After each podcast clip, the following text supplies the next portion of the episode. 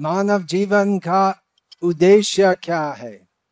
भगवान श्री कृष्ण कहते हैं लब्धवा सुदुर्लभमिदं बहु संभवान्ते मानुषम अर्थतम नित्यमपि धीर चूर्णम यथेतन पतन अनुमृत्य निश्रयसाय विषय खलु सर्वथा स्यात्।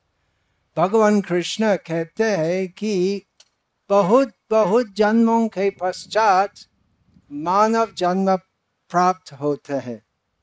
इसलिए मानव जन्म दुर्लभ होते हैं। और मानव जन्म में जीवन आयु दीर्घ नहीं होते थोड़े समय में हम सब मृत्युमुखी होंगे। अभी भी हम मृत्युमुखी होंगे है। जो जन्म लिया है उसका मरण होगा। सब जानते हैं। तो बुद्धिमान लोग सोचते हैं कि मानव जन्म प्राप्त करके मेरा कर्तव्य क्या है? मेरा कर्तव्य है, वो साधना करने है जिससे पुनर्जन्म नहीं होगा। और यदि हम सोचते हैं कि विषय इंद्रिय सुख मेरा जीवन का उद्देश्य है। विचार करना चाहिए कि हर एक जन्म में इंद्रिय सुख भोग प्राप्त होते हैं। कीट, कृमि, पशु, पक्षी, सब जीव इंद्रिय सुख प्राप्त करते हैं। तो इसलिए जिससे घर, संसार से हम मुक्त हो सकते हैं। वैराग्य होना चाहिए। क्यों मैं विवाह का अनुष्ठान में वैराग्य के बारे में कहता हूँ? वो ऐसे नहीं, वाराणसी या काशी यात्रा। वो अभी नहीं करते। वो होता ही नहीं। अभी सब कुछ आधुनिक जमाने में सब कुछ इंस्टेंट होना चाहिए। तो पाँच दिन का कार्यक्रम होने चाहिए, विवाह अनुष्ठान। अभी पाँच घंटा भी नहीं है। क्विक क्विक क्विक सब कुछ क्विक होने चाहिए। भगवान कृष्ण हमको ऐसी प्रथा देते हैं जिससे सब पुण्यशाली मानव मोक्ष के और प्रगति कर सकते हैं। आप सब पुण्यशाली है। वो प्रथा क्या है? वानाश्रम। वानाश्रम धर्म, जिसमें ब्रह्मचार्य आश्रम है, गृहस्थ आश्रम है, वानप्रस्थ आश्रम है, और संन्यास आश्रम है गृहस्थ जीवन में कुछ इंद्रिय सुख भोग करना अनुमोदित है परंतु वो भी नियम अनुसार होने चाहिए और सब आश्रम का उद्देश्य है ऐसे जीवन बीतना जिससे हम मोक्ष के और प्रगत हो सकते। गृहस्थ जीवन, वो भी एक आश्रम है। आश्रम का मतलब पशु जैसे जीवन व्यतीत नहीं करना चाहिए। आहार निद्रा भय मैथुनम च सामान्य में पशु नारायणम धर्मो हितेशम अधिको विशेषम धर्मेन ही न पशु नारायणम हम जो द्विपद पशु है मानव रूप क्या है पशु का रूप जिसके दो पैर है चार नहीं है तो मानव खाते पीते सोते हैं लड़ाई करते हैं और मैथुन भोग करते हैं और पशु भी वो सब करते हैं मनुष्य और पशु में क्या अंतर है मानव जीवन में धर्म पालन करना संभव है तो यदि मानव जीवन में हम धर्म को पालन नहीं धर्म पालन नहीं करते हैं तो हम केवल द्विपद पशु होते हैं। इसलिए मनुष्य जीवन में विवाह संस्कार की रीति होती है। रास्ते में बहुत कुत्ते, बिल्ली चढ़ते हैं। उनके लिए विवाह संस्कार नहीं होते। विवाह संस्कार एक धार्मिक संस्कार है। आज आप सब हरि कीर्तन में भाग लिया है, कम से कम श्रवण किया है हरि कीर्तन। सामान्यतः उत्तर भारत में शादी में क्या होते है वो पूरा तमाशा जैसे है। अश्लील होते हैं, जो धर्म से बहुत दूर है।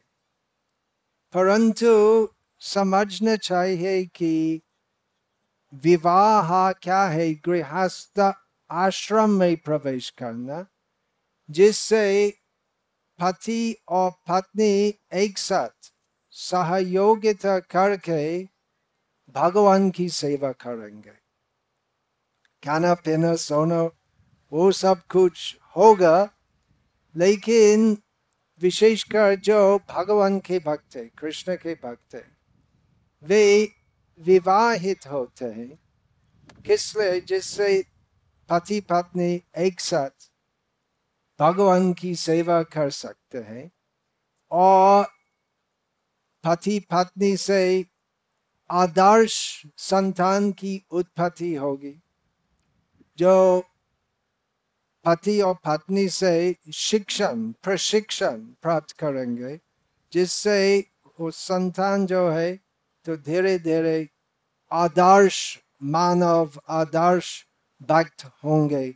और इस प्रकार वो संतान जो है उनका दुर्लभ मानव जन्म सफल कर सकते हैं। तो मानव जीवन का उद्देश्य मोक्ष प्राप्ति और कृष्ण भक्ति श्रेष्ठ उपाय मोक्ष प्राप्त करने के लिए विशेषकर कल युग में हरे नाम हरे नाम हरे नाम एव केवलम खलो नाश्चैव नाश्चैव नाश्चैव गतिरन्यथा कलयुग में भगवान का नाम कीर्तन करने के अलावा कोई दूसरा उपाय नहीं है परम गति प्राप्त करने के लिए इसलिए ब्रह्मचारी गृहस्थ वानप्रस्थ सन्यासी सब जो कृष्ण भक्त के कृष्ण भक्त का समाज के है सब एक साथ हरि कीर्तन करते हैं ऐसा नहीं है कि एक एक व्यक्ति जो सन्यासी है, केवल सन्यासी होने से भगवान का अति प्रिय है और गृहस्थ लोग भक्ति के बाहर है। ऐसा नहीं है। भगवान सबका हृदय को देखते हैं। हृदय में क्या है? आंतरिक इच्छा भगवान की सेवा करना वो संभव है, सब आश्रम में। परंतु सब लोग पूर्ण वैराग्य के लिए तैयार नहीं है, इसलिए गृहस्थ आश्रम होने चाहिए। गृहस्थ आश्रम का मतलब नियम के अनुसार जीवन व्यतीत करना और कृष्ण को कृष्ण और कृष्ण भक्ति को केंद्र करके जीवन व्यतीत करना इसलिए आज कुमार कुमार अभी कुमार है पूर्व काल में कुमार अवस्था में विवाह होती थी आजकल तो लगभग मरा है तीस साल के ऊपर नहीं ओ ट्वेंटी नाइन उनतीस प्राय तीस साल का उम्र कुमार और कुमारी की विवाह होती है और दोनों एक साथ भगवान की भक्ति करते हैं और आप सब जो यहाँ उपस्थित है आप आशीर्वाद देने के लिए आया है। लगता है कि आपके लिए शादी ऐसा फ़ंक्शन एक ड्यूटी है नहीं, शादी जाना बोरिंग होते हैं। सब उब जाते हैं। ओ एक और शादी मुझको जाना पड़ेगा। ला ला ला। तो हमारा प्रस्ताव है कि जिससे ये शादी बोरिंग नहीं हो और जिससे आप परमानंद प्राप्त करेंगे और जिससे प्रियंका प्रियंका का परम मंगल होगा, जिस, जिससे आप श्रेष्ठ आशीर्वाद दे सकते हैं। आप हमारे साथ केवल पाँच मिनट के लिए कीर्तन करिए कैसे प्रस्ताव किसी की आपत्ति है कोई आ, किसी की आपत्ति नहीं है गुजराती लोग सब कृष्ण के भक्त है और जैसे सामान्य शादी में डांसिंग होते हैं बॉलीवुड का अंदाज तो आप सब डांसिंग करिए लेकिन बॉलीवुड का अंदाज नहीं है, कृष्ण का अंदाज। कैसे? अच्छा लगता है प्रस्ताव, ठीक है। सब उठिए नाचने के लिए तो उठना चाहिए। सीट में डांसिंग करना संभव नहीं है।